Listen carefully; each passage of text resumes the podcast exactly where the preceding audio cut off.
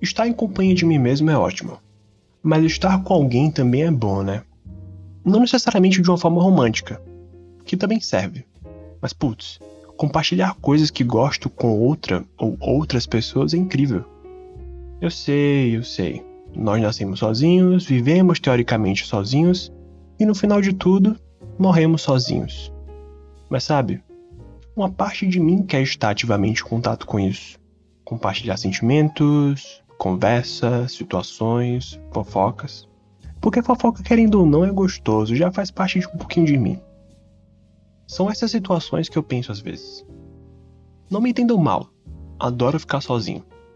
Mas eu quero sim ter alguém ou alguém para fofocar de vez em quando e odiar o presidente junto comigo. Inclusive, isso é um pré-requisito. Admiro pessoas que conseguem existir e viver sozinhos. Isso, claro, num amplo sentido de independência. Obviamente, não estou falando de dependências tóxicas. Estou falando dessas pessoas que vivem numa constante e sempre estão ali, sozinhas e lidam bem com isso. Para mim, é incrível. Quase um superpoder. Eu mesmo, se tivesse o superpoder nesse quesito, seria o poder de ter um terapeuta. Todo mundo deveria ter um terapeuta.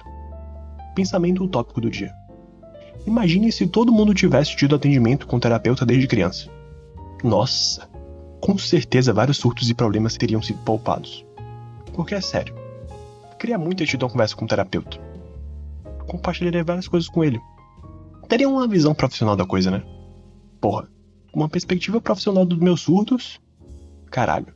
Abriria um leque de perspectivas sobre o que eu sinto. Provavelmente ia surtar mais do que eu já surto. Mas seria um surto compreendido. Ou não também, vai saber. Isso se eu tivesse um terapeuta bom. Que ele, se ele fosse ruim, eu procuraria outro. Mas enfim, né?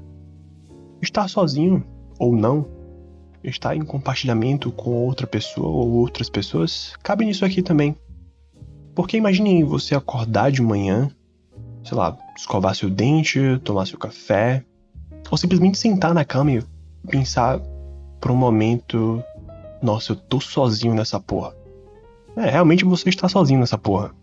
Mas aí você reflete mais um pouco e pensa: é, eu tô sozinho, mas tem uma pessoa ou outras pessoas que tenho certeza que me darão suporte. É incrível essa sensação. Eu queria que mais pessoas tivessem essa sensação de que tem alguém para contar. Essa sensação seria absurdamente incrível aprender a fazer coisas sozinho é um, é um processo. Estar em companhia é outro processo para quem já faz coisas sozinhos há muito tempo. Então, por que não estar ativamente com outras pessoas? Obviamente você tem o poder de escolha. Eu mesmo, eu, no caso, eu queria estar com outras pessoas e compartilhar coisas, né? Porque assim, fazer coisas sozinhos, viver, vivenciar a felicidade sozinho, vivenciar experiências sozinhos é incrível. Mas compartilhar felicidade, experiências e algumas outras coisas, porra, muito mais gostoso, né? Compartilhar esse tipo de coisa com essas pessoas ou com uma pessoa só, em específico. E nessa onda de estar em conversa com meu terapeuta, eu falaria: Olha, você é ótimo, mas eu preciso de alguém para fofocar.